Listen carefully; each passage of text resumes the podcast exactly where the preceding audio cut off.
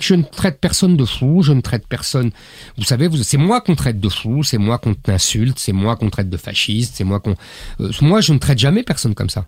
Moi, je dis simplement, mais euh, il y a un enjeu majeur. Mhm. Il y a un enjeu pour la survie du pays. Alors après, évidemment, je pense que ceux qui ne Le voient pas. ne voient pas, ne veulent pas, le- veulent pas le voir et sont, ne sont pas d'accord avec moi pour appliquer les méthodes euh, que euh, je propose sont soit des faibles, euh, soit euh, euh, des criminels, puisqu'ils vont finalement tuer ce pays tel qu'il était depuis 1500 ans. Mais le mot à ce moment-là, vous qui aimez employer le mot juste, n'est pas banal. Des criminels, c'est donc qu'il y Bah, aurait une responsabilité. Ah mais bien sûr. Alors vos adversaires politiques, un jour, sûr. devant le tribunal de l'histoire, ça comme ça, pourraient être traînés. Ah, je pense qu'ils ils prennent une très lourde responsabilité. Et vous savez, l'histoire est souvent écrite par les vainqueurs, donc euh, Toujours, en fait. on ver- on verra, on verra euh, euh, qui, qui finalement vaincra.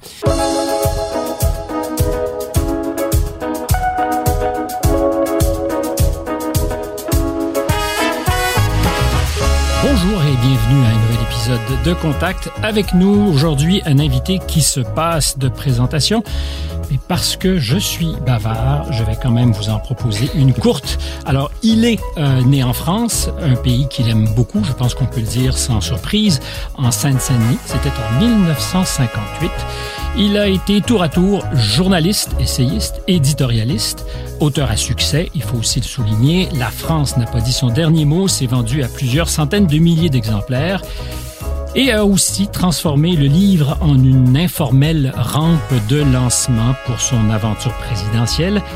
Éric Zemmour, parce que c'est bien de lui qu'il s'agit, a choisi de laisser son perchoir d'observateur politique pour entrer dans la cage avec les grands fauves et devenir à son tour l'objet de toutes les curiosités, scrutées, observées. Il raconte les 400 jours de ce périple, peu ordinaire, on peut le dire comme ça, dans son dernier livre, son dernier bébé, Je n'ai pas dit mon dernier mot. Éric Zemmour, bonjour. Bonjour. Merci d'être avec nous à Contact. C'est un Merci plaisir. à vous de m'avoir invité. Alors, vous n'avez pas dit votre dernier mot. Euh, Je l'ai compris, puisque vous êtes toujours en retrait de ce qui a été votre métier pendant très longtemps. Euh, L'ambition politique, donc, ce n'est pas tout à fait guéri. En vérité, je vais vous dire, euh, c'est une question qu'on me pose souvent, évidemment. C'est J'aurais voulu que le scoop nous soit donné ici et que vous disiez Non. oui pour 2027 Non, mais je vais- et oui pour les vais- Je vais européennes. vous dire quelque chose qui va peut-être euh, vous étonner. En fait, j'ai compris, vous avez, vous avez bien vu que dans ce livre, euh, j'analyse un peu ce qui s'est passé, ce que j'ai fait, ce que je n'ai pas fait, ce que ce qu'on m'a fait. Et, Et ce que vous auriez dû faire. et- oui, aussi, aussi, peut-être aussi. Euh, et je, surtout, je tire des leçons. Je tire des leçons pour moi et je tire des leçons politiques. Mhm. Euh, les leçons politiques sont évidemment les plus intéressantes, mais les leçons personnelles ne sont pas négligeables parce que euh, ça permet d'éclairer, je pense, ce qu'est une présidentielle pour chacun des candidats. Et Est-ce que je peux me permettre de vous arrêter là-dessus? Parce que vous le faites indirectement, vous soulevez la question. En présidentielle, Mhm, il y a le fond, il y a la forme, mhm, il y a le discours politique, les idées et l'homme ou la femme qui les défend. bien sûr, Et, et les deux sont indissociables. Bien On sûr. devient objectivement euh, ben, un objet de Bien sûr. curiosité et tout dans sa vie bien sûr. C'est et d'intérêt. Je suis tout à fait d'accord, mais vous savez, c'est une vieille histoire. Victor Hugo disait déjà que la forme, c'était le fond qui remontait à la surface. Donc ce n'est pas neuf, ça. Simplement, vous avez raison, ça prend une acuité terrible et parfois cruelle lors de la présidentielle. Bon, mais revenons euh, euh, à, ce que je disais. Euh, je, il m'a semblé pendant cette présidentielle que, en vérité, contrairement à ce que tout le monde disait et ce que je croyais moi-même d'ailleurs, je n'avais pas tellement changé de registre. Je veux dire par là que, comme journaliste, comme essayiste, écrivain, et comme candidat à la présidentielle, bah, finalement, finalement, je faisais la même chose, c'est-à-dire défendre euh, mes idées et surtout, au-delà de défendre ces idées, car après tout ça c'est assez banal et ça a toujours existé, euh, Encore faut-il avoir des idées, Éric ah, Zemmour. Absolument. Mettre mes, mes- toutes mes forces euh, dans une bataille euh, terrible pour la survie de la France, dans le cadre d'un affrontement de civilisation sur notre sol. ce n'est pas, ce n'est, ce n'est pas euh, peu de choses. Je veux dire par là que euh, même les, les, hommes politiques du passé, même les grands hommes du passé, euh, ont lutté pour l'indépendance de la France, pour la liberté de la France, pour la puissance de la France quand elle, elle dominait l'Europe, mais ils n'ont rarement lutté pour la survie de la France. Mhm. Et, et, là, je pense que moi, quelle que soit la profession affichée, quelle que soit la carte, si j'ose dire, que je présente, je lutte depuis 20 ans, depuis 30 ans, pour la survie de la France. Et, là, si vous voulez, pourquoi je me jette dans la présidentielle? Parce que je me dis que pendant longtemps, j'ai cru qu'un politique classique allait s'emparer de ce combat. J'y ai cru parce que certains ont repris les mots, ont repris les idées, mais, mais, mais personne. Jamais livré. Exactement. Et donc je me suis dit, il n'y a plus que toi, il faut que tu y ailles. Vous voyez, c'est en dernier ressort. Alors si je peux me permettre un pas de côté, vous parlez de ce combat civilisationnel et de ce que la survie, à vos yeux, de la France mm. est en jeu. Et je pense que d'autres le pensent aussi. Enfin, si c'est pas sa survie maintenant, c'est certainement sur un horizon médian les chances que cette France, à laquelle vous référez souvent, change beaucoup. Ben, euh, en tout cas, soit complètement autre. autre. Alors, le pas de côté que je vous mhm. propose, c'est est-ce que c'est un enjeu qui est selon vous occidental ou particulièrement français? Et comment se fait-il que ça soit effectivement plus senti ici? Euh, Les Italiens le vivent à leur façon, le vivent pardon à leur façon, les, Espagnols aussi. Euh, je pourrais vous dire qu'au Québec, Bien sûr. Euh, nous avons ces enjeux, mais il semble que vous soyez à la pointe. Mais Pourquoi? Qu'est-ce qui s'est passé? Ah bah, Pour une raison très simple, c'est qu'on est en avance sur vous tous.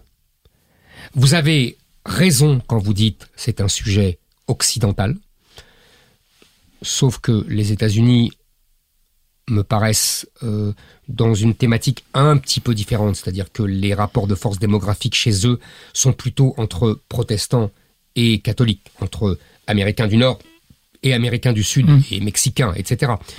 Là, les enjeux mais, sont importants, j'ai lu Huntington, euh, mais euh, en même temps, ils sont moindres que chez nous, où c'est une autre civilisation. Eux, ça reste dans le cadre de la civilisation quand même euh, chrétienne, judéo-chrétienne et gréco-romaine. Bon. Mais en revanche, pour tous les pays qui ont accueilli en masse euh, une population euh, arabo-musulmane et africaine, c'est-à-dire euh, qui n'a rien à voir avec la civilisation européenne, qui n'a rien à voir avec la civilisation gréco-romaine et judéo-chrétienne. Là, c'est une question de survie. Vous me posez la question et vous me dites les autres aussi, pourquoi la France est en pointe? Je vais vous répondre très simplement. Nous sommes le pays où il y a la plus forte communauté musulmane d'Europe. Nous sommes le pays euh, où il y a... Euh, Mais vous n'aviez pas vocation à être en Europe ceux qui seraient les plus perméables peut-être à cette immigration. Qu'est-ce qui fait donc aujourd'hui Ah ben, on a vocation. Et je vais vous expliquer pourquoi. D'abord sur un plan philosophique. La France est le pays de l'universalisme. Mhm. La France est le pays même, je dirais, de l'abstraction, c'est-à-dire de Descartes. Vous voyez, à la, un homme pour un Français, et c'est la grandeur de la France au départ, n'est qu'un homme. Mais c'est la base de l'universalisme auquel on se réfère. Exactement. Vous connaissez le, la fameuse phrase de Joseph de Maistre qui répondait aux, partisans des droits de l'homme. Euh, j'ai connu des Français, j'ai connu des Italiens, j'ai connu des Anglais, j'ai connu des Russes. Je sais même grâce à Montesquieu qu'il y a des Persans, mais d'hommes, je ne l'ai jamais rencontré. C'est la grande querelle depuis deux siècles, magnifique querelle, très intéressante d'ailleurs. Parce que qu'est-ce que ça nous dit? Moi, spontanément, ben, je dis mais oui, il y a un homme, bien sûr. Euh, nous sommes tous des enfants d'Adam. Euh, le christianisme nous l'a appris. la, Déclaration des droits de l'homme nous a nous a rajouté. Le problème, c'est que la France va tellement loin là-dedans qu'elle ne connaît plus et elle ne comprend plus qu'il y a aussi des enracinements, des cultures, des mœurs qui distinguent, qui différencient et qui opposent. Deuxièmement, sur le plan tout simplement pratique, la France a deux éléments, trois peut-être, qui en font la porte d'entrée privilégiée, non pas la porte d'entrée d'ailleurs, la porte d'arrivée privilégiée de toute l'immigration africaine et musulmane. La première, c'est qu'elle a le droit du sol. C'est-à-dire que mhm. tous les enfants euh, qui naissent en France sont français et ce qui fait que... Le deviendront.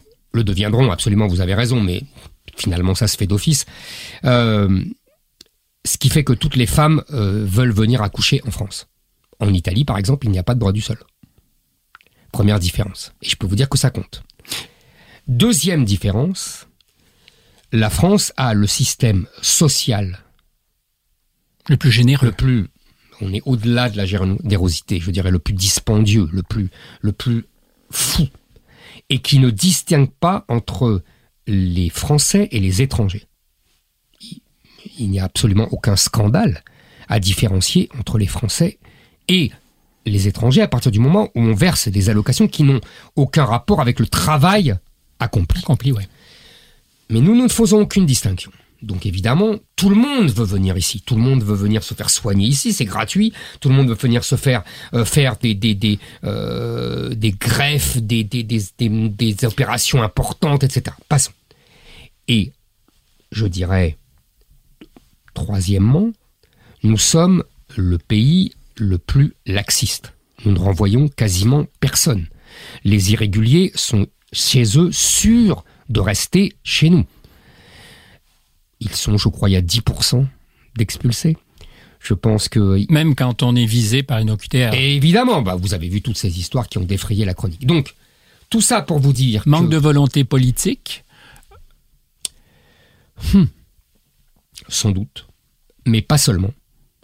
Parce qu'à partir du moment où tout le monde est d'accord qu'une personne doit être renvoyée chez elle parce qu'elle ne répond pas au contrat moral, et donc à gauche et à droite on dit parfait, on s'entend, cette personne doit partir. J'allais vous dire, j'allais vous dire, nous allons parler une minute de, de, de l'immigration illégale, mais je tiens à vous dire d'avance que pour moi, ce qui est le plus important, c'est l'immigration légale. Mais je réponds à votre question. Nous avons un système judiciaire qui est une machine à empêcher les expulsions. Vous savez, j'ai écrit il y a 25 ans maintenant un livre qui s'appelait Le coup d'état des juges, dans lequel j'expliquais déjà que tous les juges qui euh, étaient euh, au, syndicat de la magistrature trouvaient, et il y en avait quand même pas mal, ça faisait un bon tiers, plus ceux qui étaient sympathisants, euh, trouvaient tous les moyens de procédure pour ne pas renvoyer et expulser les étrangers illégaux ça continue évidemment euh, sur un, Mais pourquoi en fait Pourquoi Pour des raisons idéologiques. Nous revenons au point de départ. Donc la magistrature serait essentiellement favorable à cette. Euh... J'ai pas dit essentiellement. Enfin, ça dépend ce que vous appelez essentiellement. Il y a mais beaucoup, beaucoup de magistrats. Voilà, exactement. Bah déjà, le syndicat de la magistrature n'en fait pas, n'en fait pas euh, euh, silence de, de cette idéologie. Bon, donc ça c'est illégaux. Et sur le plan légal, nous avons euh, des systèmes de regroupement familial euh, qui permettent euh, de faire venir largement les enfants, les petits-enfants, les grands-parents, mhm. les parents, et surtout les maris et les femmes. Réunion familiale. C'est-à-dire que nous avons beaucoup de jeunes maghrébins en particulier qui vont chercher une femme ou un, ou un, mari au bled dans le village de leurs parents et qui la ramènent. ça, ça représente sur les 90 000 parents euh, étrangers qui viennent par le regroupement familial, ça représente plus de la moitié de ces 90 000. Vous voyez, on a, pour vous donner les derniers chiffres, 320 000 immigrés légaux qui arrivent tous les ans depuis l'année dernière, sans compter les 150 000 qui se présentent pour le droit d'asile et qui sont déboutés aux trois quarts mais qui ne sont jamais renvoyés. Donc ça vous fait près de 500 000 personnes étrangères tous les ans, sans compter les enfants, sans compter les enfants qu'ils ont Et la démographie. C'est ce que j'allais vous dire, sans compter les enfants qu'ils ont déjà et sans compter les enfants qu'ils feront, puisqu'ils ont une natalité bien plus importante que les Français de souche, à entre 3 et 3,5 euh, pour les femmes algériennes, marocaines, turques, euh, tandis que les Françaises sont à 1,50, 1,60. Donc c'est vous dire euh, que quand je parle de grand remplacement, il vient à grands pas. Mais ce grand remplacement, euh, il est certainement souhaité par plein de gens qui sont aux manettes, pour de bonnes raisons peut-être, justement parce que nos démographies sont déficientes. Et je ne parle pas évidemment d'une immigration illégale et incontrôlée. Je pense que le mmh. degré zéro de la souveraineté nationale, ça devrait d'abord effectivement de pouvoir contrôler ses frontières. Mais chez nous, nous avons un premier ministre, M. Trudeau, que vous connaissez sans doute, euh, qui rêve d'un pays de 100 millions d'habitants. Or, on est 35 ou 36 millions. Ça veut donc dire qu'on accueillerait chaque année près d'un million peut-être de nouveaux arrivants parce que, effectivement, les deux souches, comme vous dites, ne font plus d'enfants. Et si on veut un jour être capable de soutenir euh, nos gens qui auront pris leur retraite, ça va prendre de jeunes travailleurs. Et on n'en fabrique plus. Alors, est-ce que la France n'est pas aussi en face, comme ailleurs dans le monde, de cette réalité démographique? Je dirais que M. Trudeau est très intéressant et je le suis, vous avez raison depuis longtemps. D'abord, parce que son nom m'évoque mon enfance, puisque son père euh, fut euh, le Premier ministre du Canada dans les années 60 et que... 70 beaucoup et que sa jeune épouse avait défrayé la chronique. Pour moi, c'est une espèce de romantisme incroyable où tout se mêle, les Rolling Stones, etc. Donc ça m'amuse beaucoup et je, je, je, pour moi, ce monsieur Trudeau, ça évoque surtout mon enfance. Mais maintenant, vous avez tout à fait raison, euh, il évoque autre chose. Je pense que monsieur Trudeau, fils donc, dit tout haut ce que les élites occidentales, européennes par exemple, ou même macroniennes, certaines, pas toutes, pensent tout bas. Mhm. C'est ce que je vous disais en préambule. C'est la conception universaliste. Un homme est un homme, un homme est un producteur, un homme n'est qu'un consommateur. Il n'a pas de, de mœurs, il n'a pas de, d'enracinement, il n'a pas de passé, il n'a pas d'histoire, il n'a pas de... Vous voyez, c'est, indifférent. Et M. Trudeau euh, est en train de conduire, selon moi, son pays à sa perte. C'est-à-dire que peut-être qu'il le fait euh, pour des raisons euh, cyniques, c'est-à-dire pour noyer définitivement l'élément français sous l'immigration. Je crois me souvenir d'ailleurs que lors du dernier référendum pour l'indépendance, un de vos leaders avait dit qu'il avait été vaincu par l'immigration. Je pense qu'il avait par raison. Par l'argent et le vote ethnique, M. Parizeau avait dit le soir du référendaum en Je pense qu'il avait raison. Euh, et deuxièmement, je pense effectivement, comme vous le dites, qu'il y a des raisons économiques, je n'en disconviens nullement. Euh, je pense que tout simplement, est-ce que nous devons privilégier l'économie ou est-ce que nous devons privilégier euh, la sécurité de nos peuples, le droit à la continuité historique de nos peuples et tout simplement l'existence de nos peuples. Parce que vous savez très bien, vous savez, la démographie euh, fait l'histoire. J'ai toujours pensé ça. Je me souviens. Partout et depuis toujours. Absolument. Je me souviens euh, d'un excellent film de chez vous qui s'appelait Le déclin de l'Empire américain. Alors j'avais préparé justement une citation parce ah que ben, la première scène, je m'en souviens parfaitement. J'aime beaucoup ce film et je l'ai revu il y a pas longtemps. Et ça décrit l'époque encore aujourd'hui parfaitement. Bien sûr, mais la première scène, je ne sais pas si vous vous souvenez, le professeur d'histoire euh, introduit sa matière auprès de ses étudiants et il dit il y a trois règles en histoire le nombre, le nombre et, le, nombre. Je pense exactement cela. Alors, le même réalisateur, Denis Arcan, a aussi fait, à la faveur d'un précédent référendum, un documentaire foudroyant qui décrit très très bien notre époque. C'était le confort et l'indifférence. Ah ben, Comme si le pouvoir d'achat était la seule chose qui intéresse aujourd'hui les électeurs. Vous en parlez. Donc, est-ce qu'on se bat sur l'économie ou sur des principes plus fondamentaux? Je vous cite, je suis allé à page 287. Vous dites l'hégémonie des questions économiques et sociales sur le débat politique implique une vision matérialiste de l'homme et du monde. Ce qui le définit ou le définirait est d'abord sa consommation, son épargne, son revenu, ses impôts. Ce qui prime, c'est ici et maintenant et surtout pas le passé ou et l'avenir. Euh, mais c'est beaucoup ça aussi, le, discours politique d'aujourd'hui. Ah, On parle à des consommateurs, pas à des citoyens. Absolument. Euh, ça vient de loin d'ailleurs. Euh, si vous voulez, on sait bien qu'en gros, les grands conflits qui ont traversé, je parle pour la France, mais finalement, ça a traversé aussi tous les pays.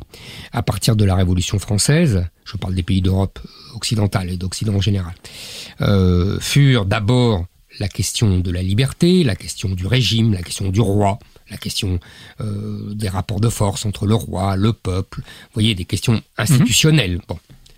Puis, à partir du milieu du 19e siècle, avec euh, la révolution industrielle et l'avènement du socialisme, là, les questions économiques, sociales, ont pris le pas et sont arrivées sur le devant de la scène tout à fait légitimement d'ailleurs, car la révolution industrielle avait euh, euh, complètement transformé et elle est euh, aliénante pour ses victimes. Les mœurs, et surtout qu'elle avait appauvri beaucoup de gens et que les gens vivaient dans des conditions atroces. Mais cette question, si vous voulez, a été, j'allais pas dire réglée parce qu'elle ne le sera jamais, mais on, a, on a donné les éléments fondamentaux de règlement avec, à l'après-guerre, les, les, systèmes de sécurité sociale. Mhm. En vérité, avec les systèmes de sécurité sociale, la question qu'on disait la question sociale au XIXe siècle, a été dans ses grandes lignes réglée. Alors évidemment, il y a des ajustements permanents à faire en fonction de l'inflation, de la croissance, etc. Mais cette question-là euh, a été a été traitée. Pourquoi je vous dis ça? Parce que si vous voulez, depuis les années 70, je dis bien les années 70 car la France a comment vous dire, à rejouer cette histoire-là en petit. C'est-à-dire que à partir du moment où le général de Gaulle est revenu au pouvoir en 1958, jusque... Année de votre naissance. Absolument. Euh, la question institutionnelle, c'est amusant, euh, est revenue au premier rang. Et on a discuté de, des institutions de la Ve République, euh, la gauche disant que c'était une dictature, la droite disant que le régime parlementaire était dépassé, et finalement, les Français ont tranché, ils ont tranché dans des référendums qui ont donné raison au général de Gaulle. Puis, ils ont tranché une fois le général de Gaulle parti en choisissant son successeur, Georges Pompidou, qui avait dit comme principe je maintiendrai les institutions. Donc à partir de la, de, vous voyez, des années 70, la question institutionnelle pure était réglée. Et donc on est revenu à la question économique et sociale. C'est les grands débats de, la, des campagnes de 74 et de 81 qui voient euh, Valéry Giscard d'Estaing et François Mitterrand s'affronter, la droite et la gauche s'affronter. Bon. Si vous voulez, ce que je pense, c'est que, en vérité, le paysage politique est beaucoup plus proche sur ces sujets-là qu'on ne le croit on fait des grands mots, des grands moulinets, on s'insulte, on parle de, euh, de, communisme, d'ultralibéralisme, etc. Mais c'est, c'est des mots, voyez En vérité, euh, depuis 40 ans, et d'ailleurs on a eu grand tort, nous avons mené une politique de la demande, une politique de soutien mhm. permanent de la consommation. Ça commence en 74 avec la crise du pétrole et le choix de Valéry Giscard d'Estaing et de Jacques Chirac à l'époque Premier ministre de mener cette politique de relance de la consommation. 50 ans plus tard, on en est toujours là avec le quoi qu'il en coûte, avec euh, la politique de Macron de, soutien à la consommation, etc. Moi, je pense que, puisqu'on parle d'économie, je pense que ça a été une erreur. Et que, en vérité, nous devons mener une politique de l'offre. Parce que cette politique de la demande nous a désindustrialisé considérablement, avec toutes les conséquences sur euh, la croissance économique du pays, sur la, la, puissance industrielle du pays, la désindustrialisation et même le pouvoir d'achat. Mais on s'est justement leurré parce qu'on a importé de la déflation et on a exporté de l'inflation en achetant à peu. On a, on a surtout, pardonnez-moi, euh, je pense qu'on n'a pas importé. Oui, on a importé de la déflation, mais euh, on était bien content parce que les prix étaient bas. Ben mais ça, on a surtout détruit notre industrie. Évidemment, au passage, mais bah, dans un passage, c'est ça le plus important. je suis tout à fait d'accord avec vous. Mais dans un univers où le consommateur est plus important que le citoyen, on était prêt à beaucoup de compromis. Et je ne voulais pas parler économie avec vous, mais de, de l'âme de nos pays. On est bien d'accord. Euh, Alors, si on traite l'électeur comme consommateur toujours, ben on oublie qu'il est citoyen. Ou alors on a choisi de lui faire oublier. Absolument d'accord. Je pense que, surtout en France, les, les Allemands et même les Italiens mènent des politiques moins euh, obsessionnellement tournées vers le consommateur. Je reviens à, notre question. Je pense donc que cette question économique est évidemment importante, qu'il faut la traiter. Moi, j'ai expliqué comment, pour moi, euh, le pouvoir d'achat, euh, c'était pas, euh, on le traitait pas à coup d'aide, mais au contraire à coup de baisse d'impôts, parce que le pouvoir d'achat, c'est ce qui vous reste quand l'État vous a tout pris, parce que nous avons un système en France qui fait que nous sommes le plus imposé du monde, avec un système social le plus lourd du monde, 800 milliards de dépenses sociales, c'est colossal. donc, vous voyez, donc là j'avais des pistes pour l'économie, mais mais votre campagne se plaçait dans un autre registre complètement. Et vous faites un peu d'amener le pion par la question du pouvoir d'achat. Non, non, attendez, attendez, attendez. Non? Non, oui, oui. attendez, attendez. non, et oui. C'est plus complexe que ça. Euh, je continue de penser que j'ai eu raison de porter ma campagne autour du thème majeur de l'existence de la France Mhm. et du grand remplacement et du changement de civilisation et de l'affrontement de deux civilisations sur le même sol qui nous conduira à la catastrophe. Je pense que c'était le bon niveau Nous conduira ou vous y êtes déjà dans votre nous, tête à la nous y sommes déjà, mais si vous voulez, euh, effectivement, vous avez raison. Regardez les émeutes de juillet. Qui aurait dit, il y a 30 ans, qu'on vivrait des émeutes pareilles? Euh, Il faut bien On voir. l'aurait dit il y a 18 ans, parce qu'en 2005, on avait eu euh, ce qui que- ressemble à une ça- répétition. mais bien sûr, c'est pour ça que j'ai dit 30 ans.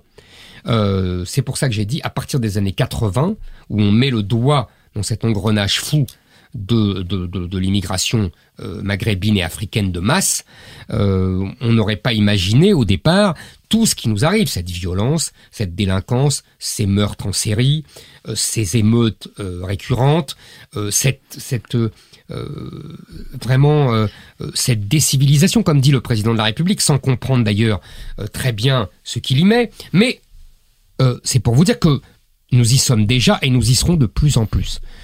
Vous adhérez donc à décivilisation. Bah non, j'adhère à conflit de civilisation. Parce que quand le président de la, quand le président de la République dit euh, décivilisation, il a l'air d'accuser le peuple français, et d'ailleurs, quand je lis ses exégèses, comme M. Fourquet, qui parle de, de, de, de- de- d'enfants rois et de consommateurs. Moi, je ne vois pas du tout ça. La violence n'est pas le produit de l'enfant roi. La violence est le produit de l'immigration. La violence est le produit d'une immigration complètement folle et qui euh, euh, a un comportement d'une rare violence. Mais le président, encore ce week-end, vous l'avez lu comme moi dans Le Point, disait 95% des jeunes personnes qui ont été arrêtées euh, étaient des Français en bonne et due forme. Euh, Ça, donc, ça- ça- cet argument m'amuse toujours. Euh, de quels Français parle-t-on? Leurs parents ou leurs grands-parents étaient immigrés. Pour la plupart, ils ont des prénoms coraniques. Ils sont musulmans. Ils sont d'origine maghrébine ou africaine. Vous êtes escrimé, je pense, avec euh, Apolline Malherbe sur la question des, des prénoms. Alors, évidemment, parce que je suis un touriste, je plaide mon ignorance de ces, euh, de ces détails. Enfin, c'est pas un détail, mais on disait, on a aussi interpellé beaucoup de jeunes personnes, de jeunes hommes surtout, qui avaient des noms à consonance bien française. Il n'y avait pas que des Ali ou des Mohamed. Euh, vous- Je- alors, vous je- pensez qu'il y a une opération pour enfumer Absolument. Je pense qu'il y avait une opération pour enfumer. Toutes les images montrent, il y a beaucoup d'images de ces pillages. On voit bien que ce sont euh, essentiellement euh, des Maghrébins et des Africains. Euh, qu'ils aient des la- Français, vous qu'ils direz, aient la- des Français, dirait ce que j'allais vous dire, qu'ils aient la nationalité française ou pas, peu importe. En vérité, vous savez, d'ailleurs, je, je, je, je- je continue là-dessus. Je ne, donc, je ne crois pas euh, à cela, ou alors euh, ces jeunes gens à consonance française sont justement euh, ceux qui se sont fait attraper euh, par la patrouille, puisque les autres sont beaucoup mieux organisés, et que ce qu'on m'expliquent les policiers, c'est que ces pillages, ces razzias, mot Mhm. arabe, pas pour rien, euh, ont été très organisés. Mais que nous avions adopté, adopté quand même la razzia. qui oui bien, bien sûr avant mais- les émeutes. Bien sûr, mais le mot razzia, si vous voulez, c'est vous savez ce que c'était. C'était ce que faisaient les troupes de Mahomet euh, quand elles euh, faisaient la guerre et elles ne manquaient jamais de tout razzier euh, à côté. Euh, les troupes de Napoléon ont vécu sur les territoires conquis euh, généreusement. Vous avez tout à fait raison. Et il y a, la- il y a pas qu'elles, euh, toutes les troupes étrangères. Sauf que là, c'était un système qui était, qui était, si vous voulez, béni par Mahomet, alors que euh, Napoléon le défendait. Euh, sauf dans la guerre d'Italie, je vous l'accorde volontiers. Euh, Merci, j'ai été taclé juste au bon moment. non, revenons à, à- à- à nos moutons. Donc, cette histoire de Français m'amuse beaucoup. Moi, ce que je, ce que je dis, d'abord, c'est que ces Français, comme dit le président, sont pour la plupart des doubles nationalités. Ils Mhm. ont tous gardé leur nationalité algérienne, marocaine, pour une raison simple, c'est qu'ils ne peuvent pas la perdre. Et que de toute C'est façon, inaliénable. Exactement. Et que de toute façon, euh, c'est celle à laquelle ils tiennent le plus. Euh, quand on leur pose la question, quand on leur dit qu'est-ce que vous êtes, ils ne disent jamais qu'ils sont français. Ils disent qu'ils sont marocains, algériens, voire musulmans.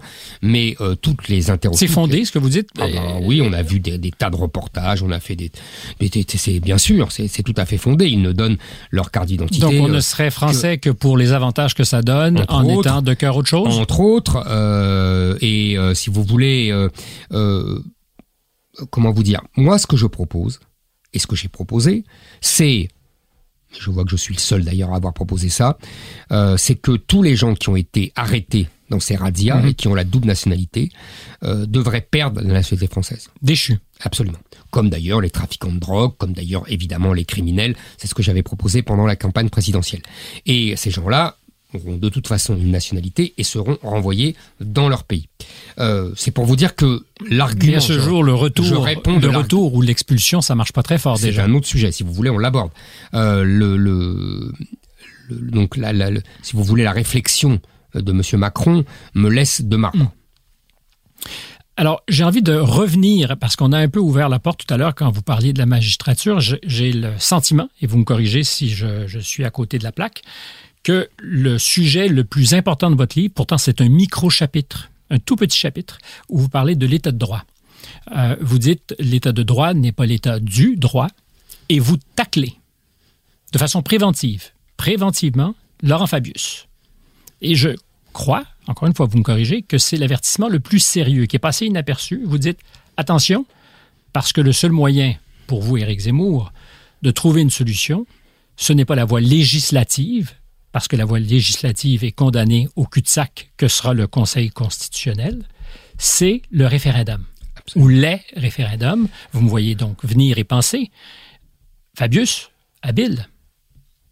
Vous avez dit déjà, ben, l'opinion des Français, exprimée par référendum, devrait être validée par des sages.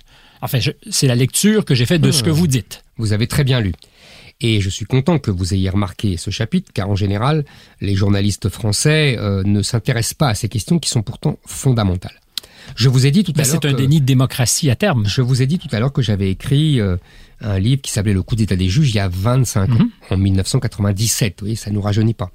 Donc c'est un thème qui me tient à cœur et c'est un thème euh, qui est devenu fondamental depuis les années 80. En vérité, si on reprend les choses à leur source, il y a ce qu'on appelle la démocratie, c'est-à-dire le pouvoir du peuple. Euh, il y a aussi ce qu'on appelle l'état de droit. Qu'est-ce que c'est que l'état de droit? C'est-à-dire que c'est l'État qui s'auto-limite mhm. pour ne pas être tyrannique, pour ne pas être totalitaire, pour ne pas, euh, si vous voulez... Pour ne pas être trop léviathan. Exactement, pour ne pas euh, euh, réduire à l'excès les libertés de chacun. Mhm. C'est un progrès civilisationnel extraordinaire qui remonte à la Magna Carta de, de des Anglais, etc., etc. Donc c'est un, un progrès que je ne vais pas du tout critiquer. et c'est le juge qui est chargé d'interpréter ces libertés que euh, l'État mhm. euh, concède aux, citoyens. très bien. Sauf que, depuis 30 ans, à peu près, euh, le juge s'est de plus en plus enhardi et a profité de ce pouvoir pour contrôler de plus en plus précisément et de façon de plus en plus audacieuse l'État et de le contenir dans une sphère de plus en plus réduite. En vérité, vous parlez euh, de Léviathan tout à l'heure, pour faire moi aussi une référence littéraire à ce même euh, XVIIe siècle, je dirais que c'est un l'État est désormais un Gulliver empêtré. Empêtré par la technocratie? Non, empêtré par les règles de droit qui empêchent l'État de faire quoi que ce soit. Et si vous voulez, aujourd'hui, pour arrêter ce que je vous ai dit, c'est-à-dire arrêter le regroupement familial, pour réduire massivement le droit d'asile, vous voyez, pour avoir une, véritable efficacité politique, on ne peut plus passer par la loi, car la jurisprudence du Conseil constitutionnel qui n'est pas la Constitution d'ailleurs. Qui n'est pas du tout la Constitution, mais que de façon abusive, on a, on a inséré dans ce qu'on appelle un bloc de constitutionnalité comme si c'était la Constitution. Euh, l'en empêche. Donc, la seule manière de passer par-dessus la loi, c'est le référendum. Un peu comme, vous savez, ce qu'on appelait sous l'Ancien Régime un lit de justice. Quand les parlements d'Ancien Régime, qui étaient des magistrats, euh, refusaient d'enregistrer un édit du roi, le roi venait en majesté et disait, eh ben moi, le roi, je décide que c'est quand même enregistré. Et c'est ce qu'on appelait un lit de justice. Le référendum, c'est un peu le lit de justice de la démocratie et de la République. Et c'est là que M. Fabius intervient.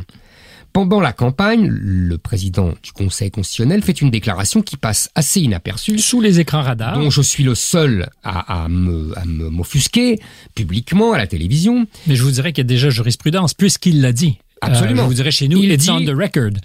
Il le dit, il dit la loi votée par le Parlement est contrôlée par le Conseil constitutionnel.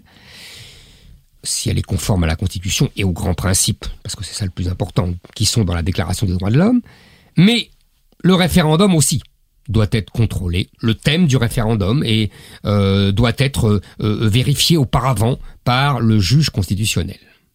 Je tiens à dire deux choses là-dessus. La première, c'est que M. Fabius transgresse ainsi la propre jurisprudence du Conseil constitutionnel qui, en 1962, lorsque le général de Gaulle a fait un référendum pour instaurer l'élection du président de la République au suffrage universel, et qui a pour ce faire utilisé l'article 11 de la Constitution et non pas l'article prévu pour ça, c'est-à-dire l'article 89, le Conseil constitutionnel a quand même dit cette transgression de la Constitution est couverte par le peuple qui s'est exprimé et qui a voté oui. Sous-entendu, le peuple est au-dessus de la Constitution et est au-dessus des règles juridiques. Monsieur Fabius reviendrait là-dessus. Ce qui voudrait dire que Monsieur Fabius euh, et que le Conseil constitutionnel serait au-dessus du peuple souverain. Et il y aura sans doute des gens C'est ce pour... que j'appelle un coup d'État judiciaire. Ben, il y aura des gens pour penser comme lui, euh, Oui. probablement. Bien sûr. Et si Enfin, J'espère qu'il y aura des gens pour penser comme moi aussi. Mais alors, je vous dirais qu'il y a de mauvais précédents. 2005, euh, le référendum sur l'Europe donne pas à penser qu'il n'y avait pas déjà en place une mécanique pour court-circuiter la volonté populaire, non? Vous avez Et, et je sais que vous êtes plutôt européaniste. Non, non, non, mais Euh, vous avez. Non, non, je ne suis ni européaniste ni anti-européaniste, c'est pas le problème. Le problème, vous avez raison, c'est le suffrage universel. Vous avez tout à fait raison.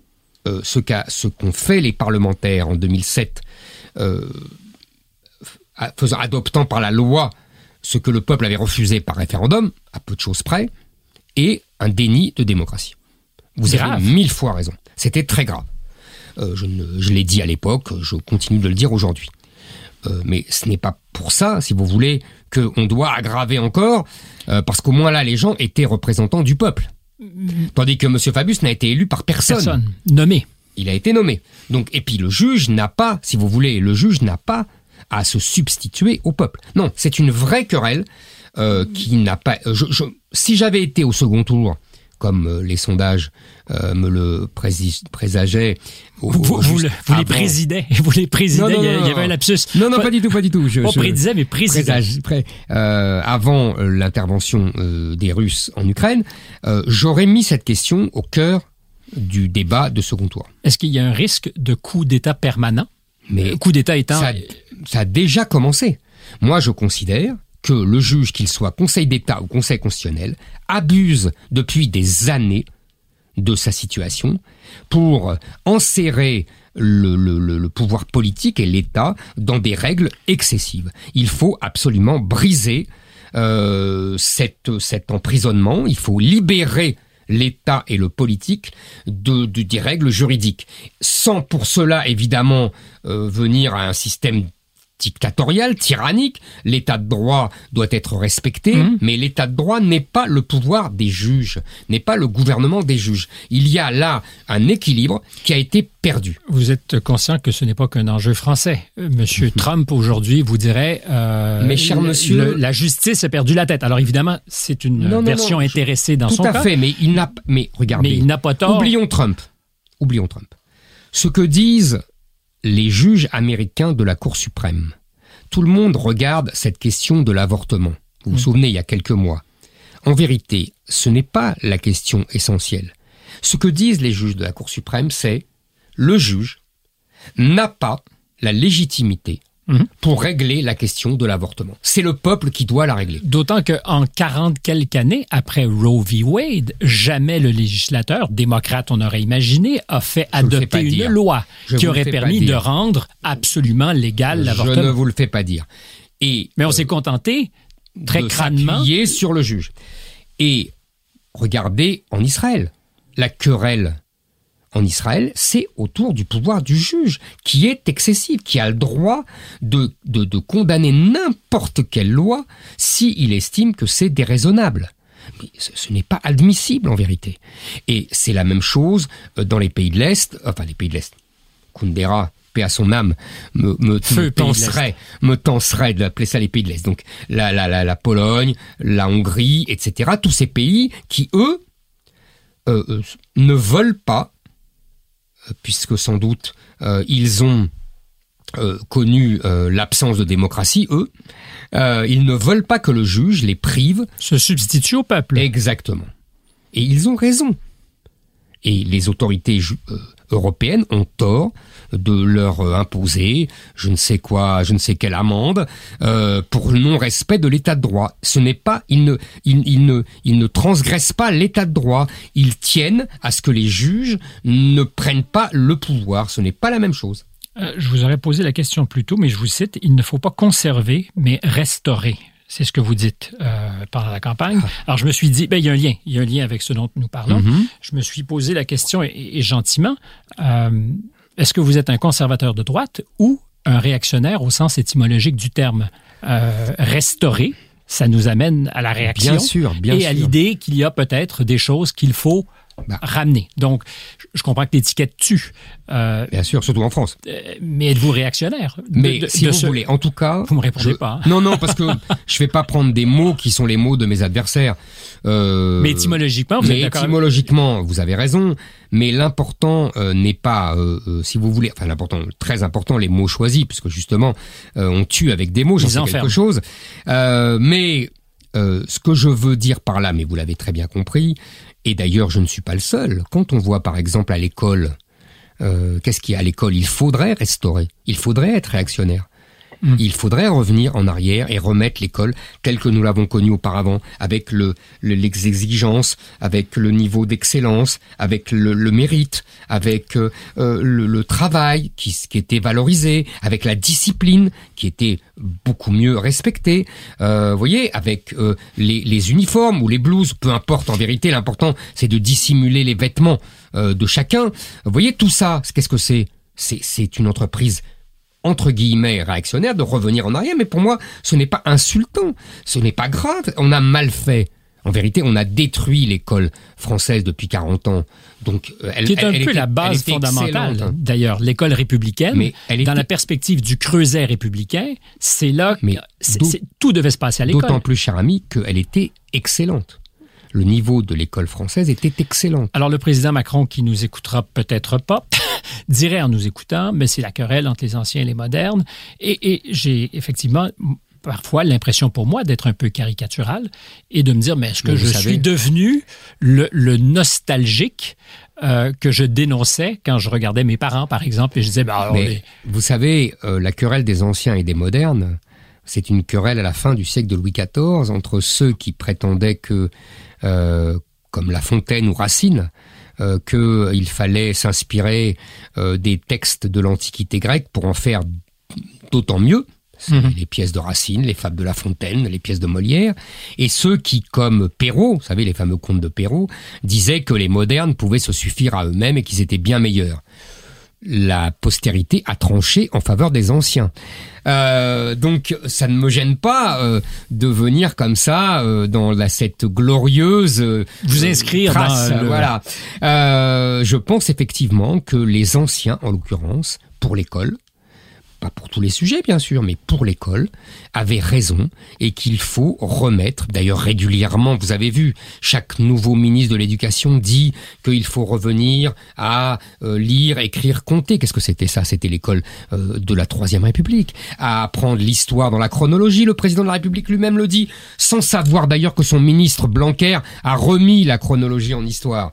Voyez, c'est une petite taquinerie, mais c'est pour vous dire, elle est, elle est remise la, chronologie. La vérité, c'est que euh, en histoire, on n'apprend plus la gloire de la France, la grandeur de la France. C'est ça que les gens ne. Il y a une différence entre remettre la chronologie et apprendre les, les, les grands moments de la France pour pouvoir mieux s'approprier cette histoire. Est-ce que vous croyez qu'il y a un projet qui, évidemment, n'est pas le fait d'une conspiration, je ne pense pas que personne se soit jamais réuni pour en discuter, euh, mais qu'il y a un projet conscient, mais en même temps peut-être euh, pas dirigé, de déconstruction. Parce que vous, alors la grandeur de la France, c'est ce à quoi vous voulez revenir. D'autres diront, écoutez, c'est pas tellement la grandeur que l'histoire, basique. Vous déciderez si elle est grande ou pas, mais au minimum, enseignez-nous ce qui s'est passé pour ah. qu'on soit moins con à déceler ce vous qui nous bien raison. Ce qu'il y a, c'est que non seulement on n'a plus appris la grandeur de l'histoire, mais on n'a plus appris l'histoire tout court.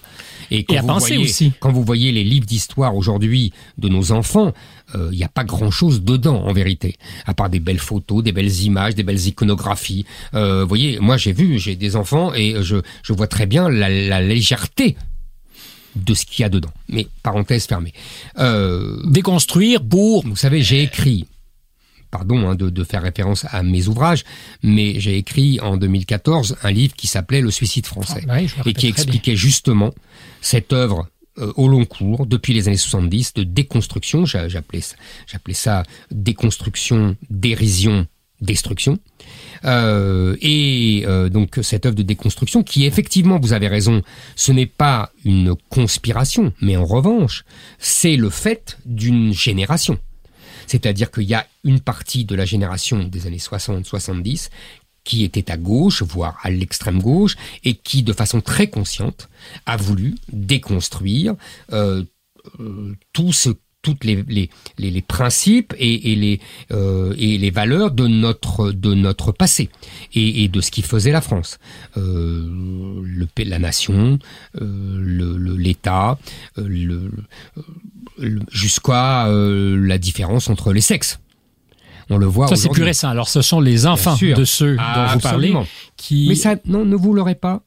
Ça a commencé dans les années 60, 70. Vous savez, quand Simone de Beauvoir écrit euh, dans son fameux livre Le deuxième sexe, on n'est pas femme, on le devient. Elle annonce déjà programme. Judith Butler et elle annonce déjà la théorie du genre. Tout est là, mhm. tout dans cette phrase. Euh, donc euh, non, je pense que déjà tout est, toute la déconstruction est là. Et elle aujourd'hui se déploie. Exactement. le risque, est-ce qu'il est peut-être lié à notre capacité à ben, déjà s'entendre sur une réalité commune?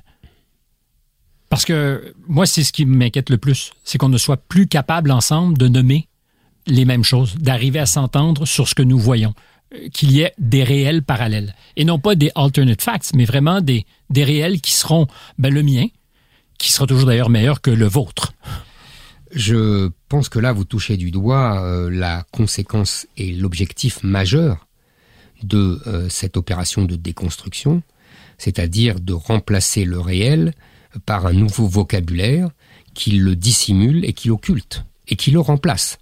C'est le mot que je cite souvent, vous savez, de Lénine. Faites-leur manger les mots, vous leur ferez avaler la chose. Mhm.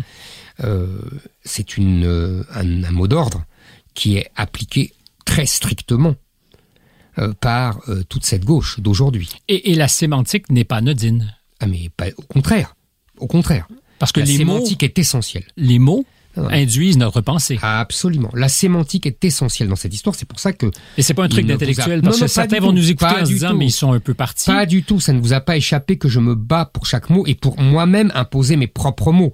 Euh, ce qui ce qui agace beaucoup d'ailleurs euh, une cette partie de la gauche. Non, vous avez raison. La, la lutte sémantique, la lutte pour le vocabulaire est essentielle car elle modifie la vision de la réalité que nous avons. Et, vos adversaires idéologiques l'ont très bien compris. Bah, depuis longtemps. C'est eux qui ont inventé ça. Ils ont le monopole? J'essaye justement d'entamer ce monopole, mais en tout cas, je suis le seul à droite à les affronter sur ce terrain-là je reviens parce qu'on n'a pas répondu tout à l'heure à cette question sur le, référendum euh, et ça ne se veut pas non plus une raillerie. Mais compte tenu de votre score à la fin d'exercice, on pourra peut-être ventiler les raisons qui font que ce n'est pas ce que vous souhaitiez, 7,1% est-ce que vous croyez que vos idées, parce que c'est ce que vous vouliez incarner, euh, seraient en mesure de, de peser lourd dans un vote référendaire sur des questions fondamentales? Ou alors, on sera toujours capable de faire dérailler le fond. Vous, savez, euh, mon, score est le produit, je l'explique longuement dans le livre, on va pas y revenir là, euh, de, circonstances exceptionnelles. C'est pas tous les jours qu'il y a une guerre en Europe en pleine campagne présidentielle et qui a faussé complètement le résultat de la présidentielle et qui a euh, chamboulé tous les équilibres jusqu'à ce résultat final qui quand même, je tiens à dire, je suis quand même quatrième de cette épreuve je fais mieux que les deux plus grands partis mhm. qui ont dirigé la Ve République depuis 50 ans, c'est-à-dire le Parti Socialiste et LR. 4% 4% et, moins de 2% pour la socialiste. Euh, bon, euh, bien sûr, euh, c'est une déception parce que les sondages m'avaient mis au second tour jusqu'à 18-19% que je devais affronter Emmanuel Macron. C'est pour ça que je parle de ce chamboulement causé par la guerre en Ukraine, qui a, qui a rebattu les cartes et qui a transformé euh, l'enjeu de la présidentielle euh, et qui a mis cette question ukrainienne euh, complètement au cœur, qui a écrasé toutes les autres questions, alors que elle, elle ne, elle ne changeait pas notre destin, alors que moi, la question que je posais changeait le destin de la France. Voilà. Mais elle a changé le destin de la campagne, eh et, ça, le président l'avait compris. C'est bien ce que je vous dis. Euh, alors, je monte au filet. Euh, et, ah, je, bah, je monte au filet. Pas finir non, parce que vous ouvrez la porte à quelque chose d'intéressant. Vous mhm. parlez des scores et de mhm. l'espoir que vous avez eu, mhm. probablement fondé, d'être au deuxième tour. 19% dans certains sondages. Vous étiez plus ou moins à 16-17 le soir du 23 février. Absolument. Donc, quand vous allez au lit, second. vous êtes heureux. Absolument. je vois que vous m'avez bien lu. Question personnelle, mhm. et je sais que vous n'aimez pas, mhm. euh, mais vous étiez candidat à la présidentielle et vous avez eu à, parler de vous un peu. Bien sûr, bien sûr, beaucoup même. Vous avez été euh, choqué dans votre amour propre par ce qui s'est passé, c'est-à-dire penser tenir euh, la, victoire, parce qu'une victoire, ça aurait été d'être au deuxième tour, quoi qu'il advienne, et l'échapper. Donc votre amour propre, bien sûr, l'orgueil. je ne vais, pas vous dire que euh, j'en ai été ravi, je vais pas vous dire que j'étais pas euh, effectivement touché dans mon amour propre, que j'ai voilà, c'est évident. Euh, mais bon, voilà, c'est on prend ce risque-là quand on s'engage dans une telle bataille. maintenant, je voudrais revenir à votre question. Je pense sur le poids, sur le fond, qu'une question sur le référendum de sur les portant sur l'immigration, avec des questions que je voudrais poser moi, c'est-à-dire euh, la suppression du regroupement familial, le, le, vous voyez la, la, la, limitation drastique du droit d'asile, euh, la, la, différence entre les étrangers et les Français pour les allocations sociales. Vous voyez, il y a, y a, beaucoup de y a beaucoup de thèmes, hein, euh, l'expulsion de tous les délinquants étrangers, la, la, la déchéance de nationalité dont je vous parlais tout à l'heure, etc., etc. Ce référendum-là, je pense, tous les, les, sondages l'indiquent. Hein. après, euh, euh, recevrait euh, un taux d'approbation et de oui qui va à 70%. Entre 60 et 70%. même, même à gauche, vous avez remarqué, même à gauche, une grande partie de l'électorat, je ne parle pas de l'électorat LFI, dont on peut parler si ça vous intéresse, mais à part l'électorat LFI, même les, les, autres électeurs de gauche voteraient oui. Et qu'est-ce que vous pensez que pensent vos adversaires politiques in petto sur ces questions? Parce que, évidemment, c'était un territoire miné, mhm. ponctuellement depuis toujours. Mhm. Euh, on parlait du droit du sol. Est-ce que c'est pas euh, Valérie Giscard d'Estaing qui, en 93, avait parlé... 91, je dirais. 91, parlait des invasions. Euh, Absolument. Et, et, de, la, du retour du seul droit du sang. Exactement. Donc, de, de, changer carrément les règles. Absolument. Euh, donc, c'est pas nouveau que, que ces enjeux se posent pour des politiques. Euh, donc, je reviens à ma question. In petto, vos adversaires, à droite comme à gauche, pensez-vous qu'ils sont plutôt favorables à ce que vous voudriez soumettre à la volonté populaire? Alors, à gauche, à part euh, quelques individus qui, le, qui se cacheront, euh, la réponse est non. Ils, ils considèrent, ce qui est d'ailleurs une erreur historique, que euh, le droit du sol est lié euh, à la Révolution et à la République, ce qui est faux d'ailleurs puisqu'il existait avant sous la monarchie, et que euh, rétablir... Mais dans des conditions démographiques un peu différentes aussi. Ah, bien sûr. Et rétablir le, le seul droit du sang serait ramener et revenir à Vichy parce que c'était les réflexions qui étaient faites à l'encontre de M. Giscard d'Estaing lors de mhm. cette fameuse année 1991, ce qui est une autre erreur historique car le régime de Vichy n'a pas euh, supprimé le droit du sol. Parenthèse fermée. Euh, maintenant, d'autant que pour vous, Vichy, c'est devenu un peu miné. Oui, mais c'est pour vous dire que c'est idiot comme référence. C'est une référence un peu mécanique et qui, qui, qui est fausse. Bon, bah, bref, passons. Mais c'est pas parce que c'est faux que ça peut pas devenir vrai quand on veut instrumentaliser les faits de façon spécieuse. Je ne vous le fais pas dire. maintenant, à droite, je pense qu'il y a beaucoup de gens qui, qui seraient favorables, d'autres qui seraient hostiles, j'en connais aussi, hein, pour les raisons que je viens de vous dire. Mhm. Bon. Tout à fait légitime. Tout à fait. Non, mais légitime. Je pense qu'elles sont fausses. Je vous l'ai démontré. Mais, mais elles sont légitimes. Euh, intéressant. L'imaginaire politique, euh, ça existe. Alors, vous acceptez évidemment que vos adversaires politiques, sur leurs idées, par exemple, sur cette extension de l'humanisme ou de l'universalisme, mhm. euh, vous ne pensez pas que vos, vos adversaires, pardon, pour autant sont fous même s'ils ne pensent pas. Non, mais fou, oui. Ah, parce que la démonisation aujourd'hui est devenue. Moi, je ne traite personne de fou, je ne traite personne. Vous savez, c'est moi qu'on traite de fou, c'est moi qu'on insulte, c'est moi qu'on traite de fasciste, c'est moi qu'on. Euh, moi, je ne traite jamais personne comme ça. Moi, je dis simplement, mais euh, il y a un enjeu majeur. Hum. Il y a un enjeu pour la survie du pays. Alors après, évidemment, je pense que ceux qui ne le voient pas, ne voient pas, ne veulent pas, veulent pas le voir et sont, ne sont pas d'accord avec moi pour appliquer les méthodes euh, que euh, je propose sont soit des faibles, euh, soit des criminels, puisqu'ils vont finalement tuer ce pays tel qu'il était depuis 1500 ans. Mais le mot à ce moment-là, vous qui aimez employer le mot juste, n'est pas banal. Des criminels, c'est donc qu'il y ben, aurait une responsabilité. Ah, mais bien sûr. Alors vos adversaires politiques, un jour, devant le tribunal de l'histoire, appelons ça comme ça, pourraient être traînés. Ah, je pense qu'ils ils prennent une très lourde responsabilité. Et vous savez, l'histoire est souvent écrite par les vainqueurs, donc euh, toujours en fait. On, verra, on verra euh, euh, qui qui finalement vaincra.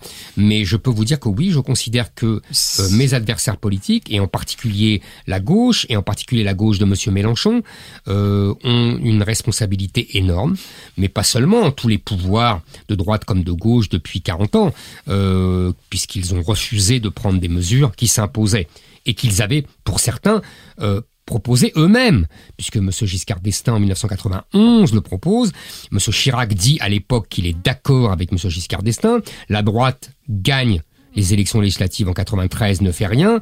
La droite gagne l'élection présidentielle avec M. Chirac en 1995 et elle ne fait rien. Elle gagne en 2002 et elle ne fait rien. Elle gagne en 2007 avec M. Sarkozy et elle ne fait toujours rien. Donc, si vous voulez, euh, euh, voilà, il faut, il faut se, il faut se rendre à l'évidence. Vous avez certainement pas manqué de remarquer à la une d'un magazine ce printemps, Édouard Philippe, qui disait euh, il y a eu trop de non-dits. C'est faux, il n'y a pas eu de non-dits parce que ces choses-là ont été dites. dit. Alors pourquoi Mais alors pourquoi euh, dire il y a eu des non-dits alors que tout a été dit? Absolument. Mais peut-être pas entendu. Mais vous avez tout et, et, surtout tout a été dit, entendu, mais pas décidé. Et vous avez tout à fait raison, c'est une euh, un, un, rideau de fumée habituel. Il y a eu beaucoup de non-dits. Monsieur Philippe, mais ça répond à votre question quand vous me dites euh, euh est-ce que vous êtes sûr qu'il y aura une majorité derrière vous sur ces sujets? Si Monsieur Philippe, qui est euh, le fils spirituel de Monsieur Juppé, euh, le partisan, je le rappelle, de l'identité heureuse. Vous vous souvenez de cette campagne de 2016. Euh, mmh. Donc, Monsieur Philippe est de cette tendance-là, ce que j'appellerais le centre droit, qui a toujours refusé de venir sur ce terrain de l'immigration. Si même Monsieur Édouard Philippe croit utile, dans le cadre d'une préparation de la campagne présidentielle de 2027, de parler d'immigration, de dire qu'il faut abolir le traité euh, euh, franco-algérien de 1968 qui euh, favorise l'immigration algérienne. C'est que vraiment, il doit sentir la pression populaire sur ce sujet. Et ne serait-ce que d'un point de vue opportuniste, qu'il y a une pression, comme vous le dites, c'est-à-dire que, que ça soit cru ou non, qu'il y ait adhésion ou non à l'idée, euh, il y a la perception qu'il y a une masse critique qui se déplace sur l'échiquier, peut-être. Vous savez, c'est comme ça que vous le sentez, vous? On n'en a pas parlé. Euh, vous n'en avez pas parlé, mais euh, je, je, pense que c'est aussi un des grands thèmes du livre. C'est-à-dire que la démographie et l'immigration sont en train de redessiner le paysage politique en France. Et à l'occasion de la présidentielle, euh, on a vu euh, l'émergence derrière Jean-Luc Mélenchon euh, à un souffle du second tour. Il faut le rappeler quand mhm. même. Elle est, il est à 300 000 voix de Marine Le Pen. à un souffle de, du second tour, un, ce que j'appelle un peuple islamo-gauchiste. Euh, c'est très simple, les chiffres parlent d'eux-mêmes. Vous dites 69 60, Exactement. 69% des musulmans ont voté pour Jean-Luc Mélenchon. C'est colossal. Ça prouve. En fait, 69% des électeurs de Mélenchon. Non. Je ne crois que c'est l'inverse. 69% des musulmans ont voté Mélenchon. Mais ça ferait donc effectivement beaucoup de gens qui se sont mobilisés. Mais, oui, je ne le fais pas dire. Je ne le fais pas dire. Et quand on arrive à, ces chiffres-là, ça prouve qu'il y a ce qu'on appelle un vote musulman. Comme il y avait euh, un, vote, communiste. Un vote communiste dans les années 50-60, vous avez raison, comme parmi les ouvriers.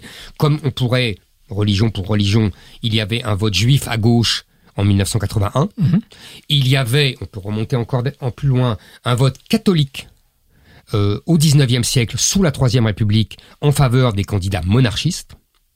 Et c'est d'ailleurs une des raisons pour lesquelles la République euh, a été aussi à, persécuter euh, les catholiques et n'a pas hésité à exiler des, milliers de moines. vous savez, on l'a oublié, mais la République a été féroce avec l'Église et, davantage avec l'Église catholique qu'elle ne l'est aujourd'hui. sans commune mesure. Mais revenons à nos moutons. Donc il y a effectivement ce bloc-là, ce bloc islamo-gauchiste. Pourquoi je dis islamo-gauchiste? Islamo parce que ce sont des musulmans, gauchistes parce que les, voix qui viennent en plus chez M. Mélenchon sont des voix souvent de jeunes, euh, de jeunes euh, d'extrême gauche, de jeunes woke, euh, de jeunes féministes, de jeunes LGBT, etc. Vous êtes cette engeance, qui d'ailleurs est complètement antinomique avec les valeurs que véhicule l'islam, mais manifestement ces gens-là ne s'en aperçoivent pas. Ou ne veulent peut-être pas s'en apercevoir. Comme vous dites. Donc nous avons ce bloc-là. Et ce bloc-là a la dynamique démographique pour lui. Il a d'ailleurs aussi une dynamique idéologique, une dynamique médiatique, puisqu'il a des relais dans tous les médias, en particulier dans le service public, très puissants. Euh, il a une, des relais à l'université. Euh, il a des relais, mais ça vous le savez très bien, dans le continent nord-américain. c'est la même chose. donc ce, bloc-là, ce bloc-là a vocation, et c'est tout l'enjeu d'ailleurs euh, des années qui viennent, a vocation à être hégémonique à gauche. C'est pour ça que ceux qui veulent se détacher de ce bloc-là, où je vois des tentatives de M. Cazeneuve, de M. Roussel, euh, sont tout à fait respectables.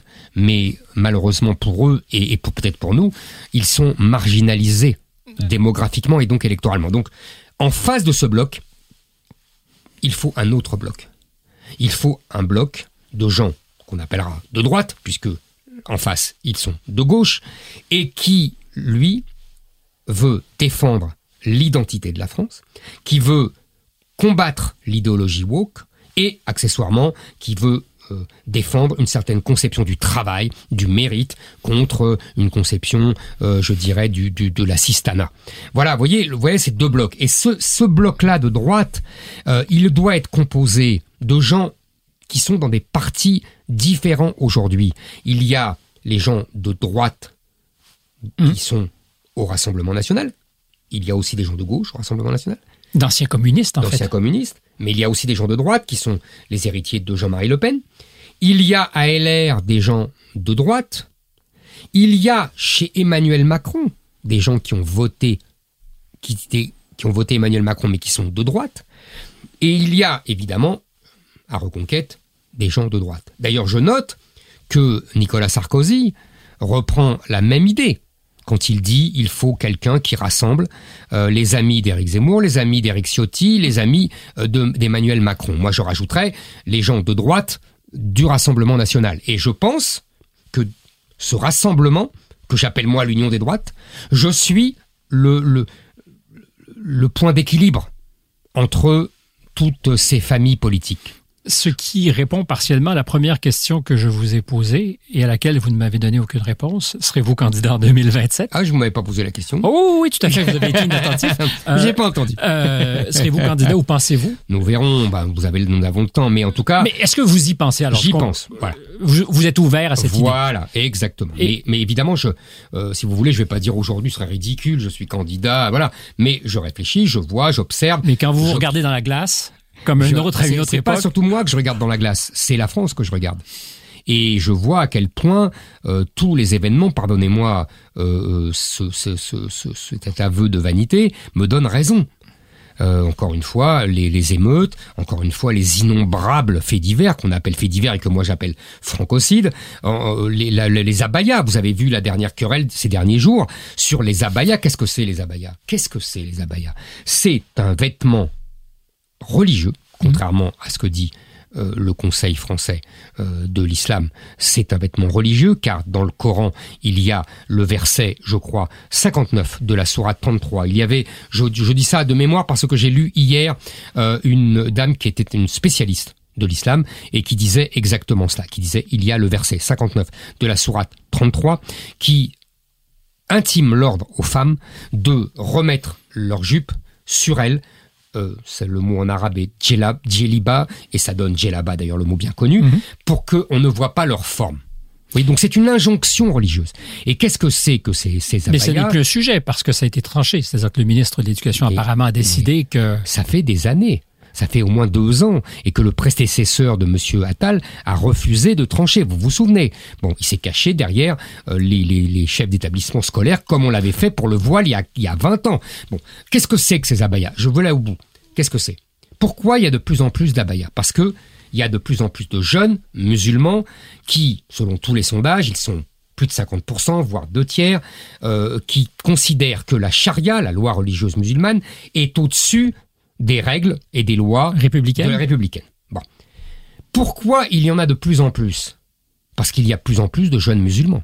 Pourquoi il y a de plus en plus de jeunes musulmans? Parce que je vous l'ai dit, les femmes maghrébines et les femmes africaines font plus d'enfants que les autres.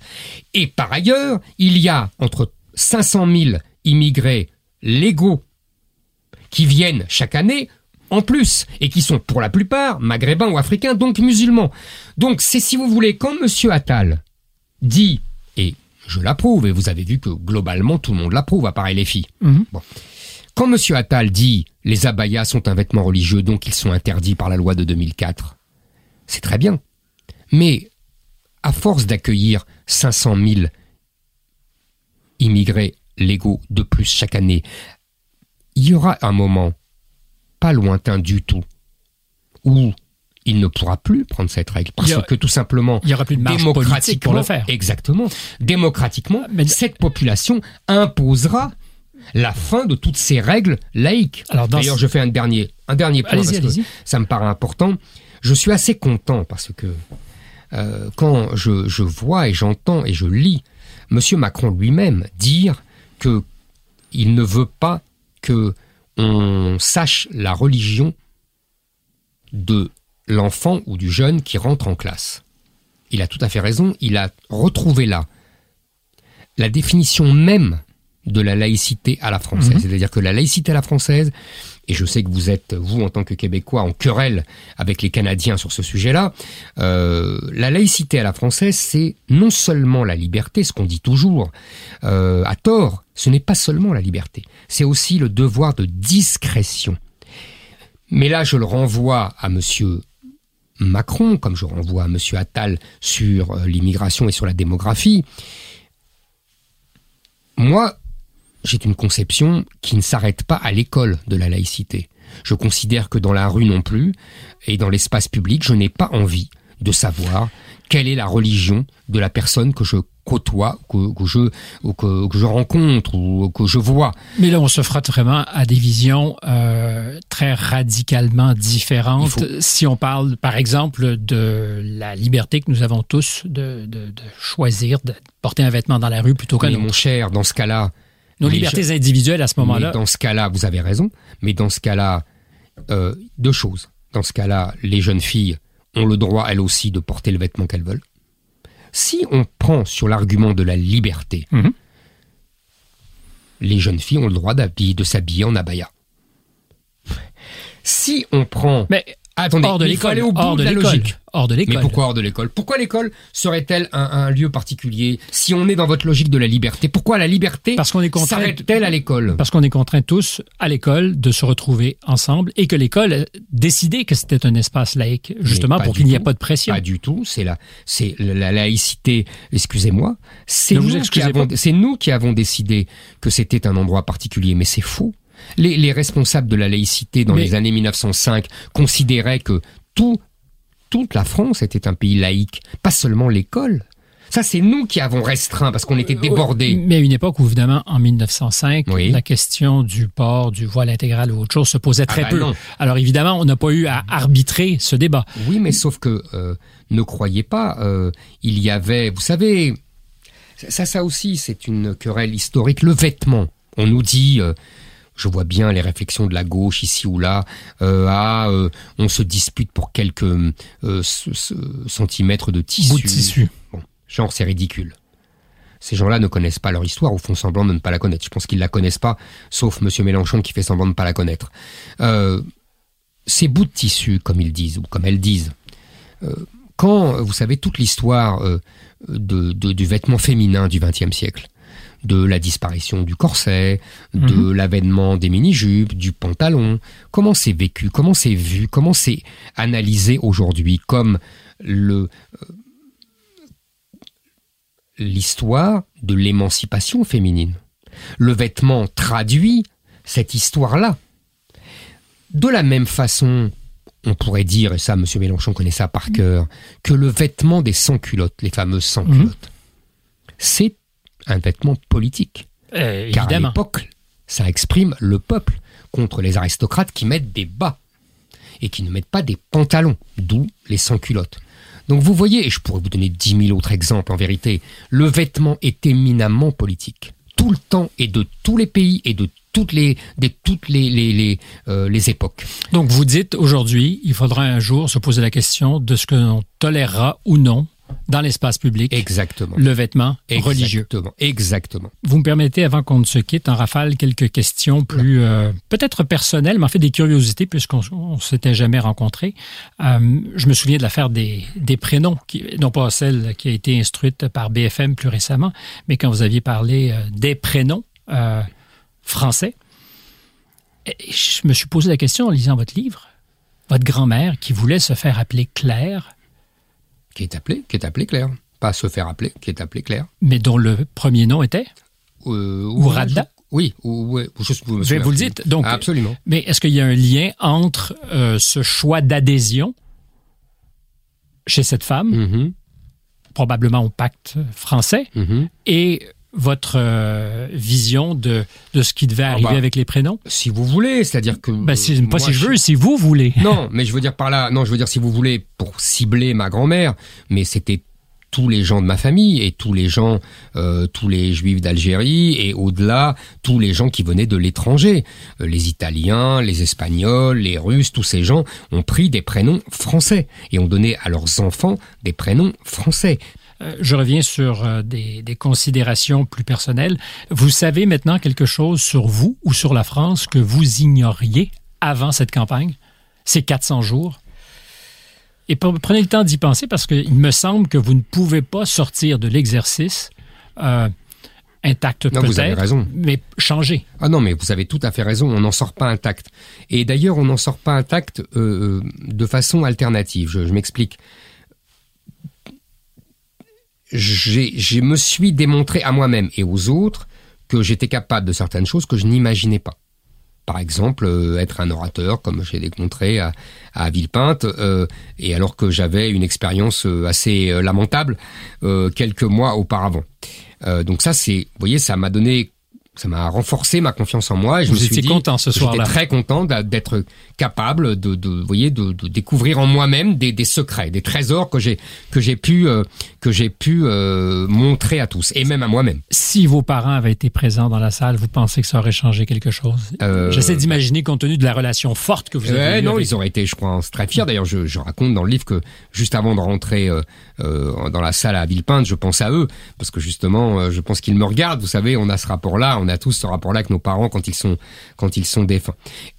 En revanche, euh, je pense qu'aussi que euh, j'ai découvert euh, plus de fragilité. Je veux dire, ça, ça, ça fragilise en même temps la, la présidentielle. boule dans le ventre. Exactement, je raconte comment à partir du 24 février, je sens confusément que ça ne va pas, que, le, la, que, la, que la campagne est en train de prendre un tour qui, qui, qui, qui va me, qui va me mettre négative.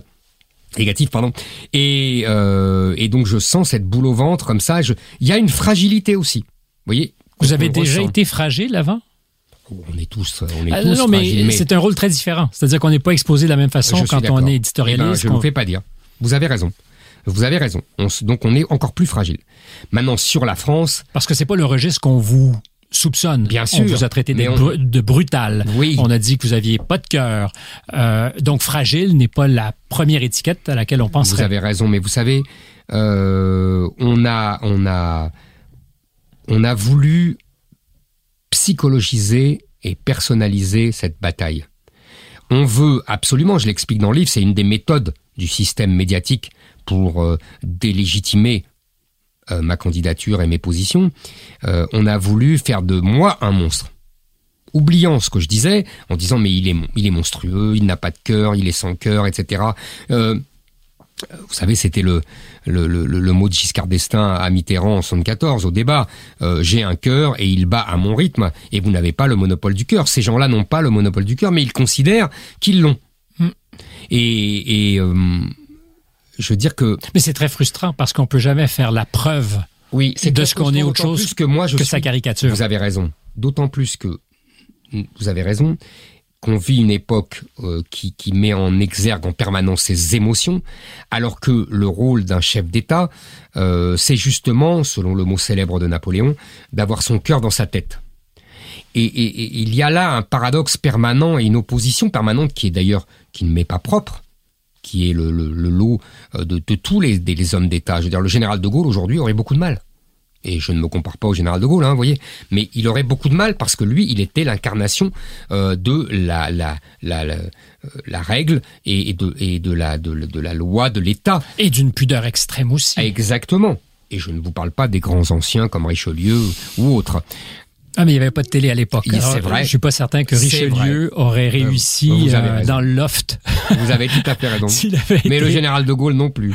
Euh, très certainement. C'est Je n'ai pas dit mon dernier mot. Apparemment, vous ne l'avez pas dit, Éric Zemmour, parce que je suis certain que vous serez dans le ring en 2027. Vous pouvez me regarder en souriant. J'ai pris beaucoup plaisir à l'exercice. Eh ben, beaucoup aussi, de plaisir, beaucoup. pardon. Merci. Merci. Euh, avec nous dans l'équipe, il y avait Marianne Grenon à la recherche et puis euh, Jeanne Croteau qui s'occupe de la réalisation. Merci à tous.